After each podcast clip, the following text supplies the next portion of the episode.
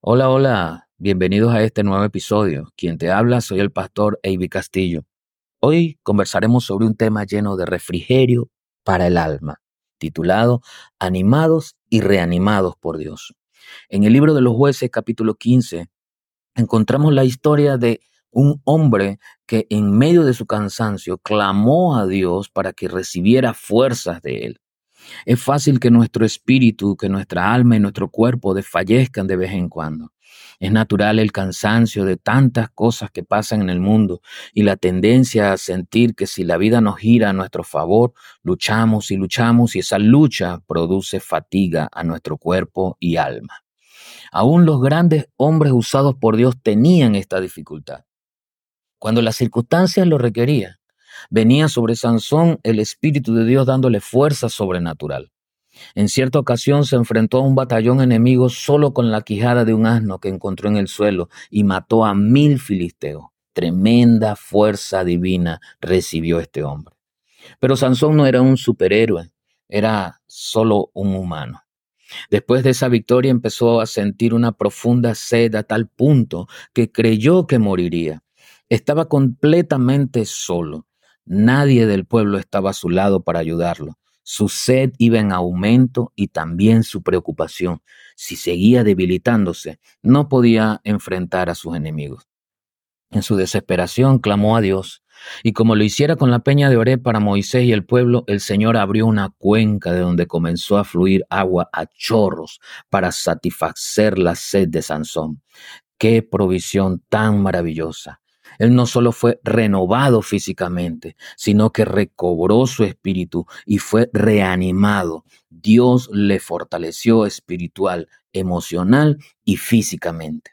Y es que si Dios lo ha prometido, Él nunca faltará a su promesa tal y como nos lo ha dicho con seguridad para recibir ayuda de Él. Clama a mí y yo te responderé y te enseñaré cosas grandes y ocultas que tú no conoces. En ciertas ocasiones podemos sentirnos como Sansón. A pesar de haber experimentado alguna circunstancia ventajosa, aún eh, en medio de un, de un logro para Dios, las respuestas extraordinarias que vienen de Él quizás luego nos hacen sentir débiles, sin fuerzas, con un vacío interior difícil de explicar. ¿A dónde vamos en ese momento? ¿A quién recurrimos por ayuda? El salmista escribe diciendo, alzaré mis ojos a los montes. ¿De dónde vendrá mi socorro? Y responde además diciendo, mi socorro viene de Jehová, que hizo los cielos y la tierra. A veces dependemos demasiado de otras personas para sentirnos bien o estar fuertes. Si es así, Dios permitirá situaciones que nos enseñen a confiar solo en Él para la renovación de nuestro espíritu, nuestra alma y nuestro cuerpo. El salmista nos enseña, mejor es confiar en Jehová que confiar en el hombre. No está mal acudir y buscar consejos, sobre todo si esos consejos vienen de hombres usados por Dios.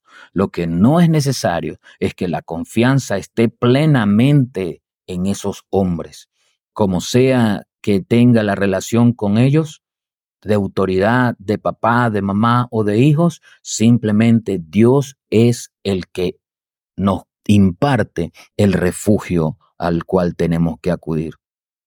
Sansón recurrió a Dios para satisfacer su necesidad. Hoy el Señor quiere darte fuerzas nuevas para satisfacer tu necesidad espiritual y apagar tu sed interior. El que tiene sed, venga a mí, y el que quiera, tome del agua de la vida gratuitamente. Es lo que te dice el Señor hoy.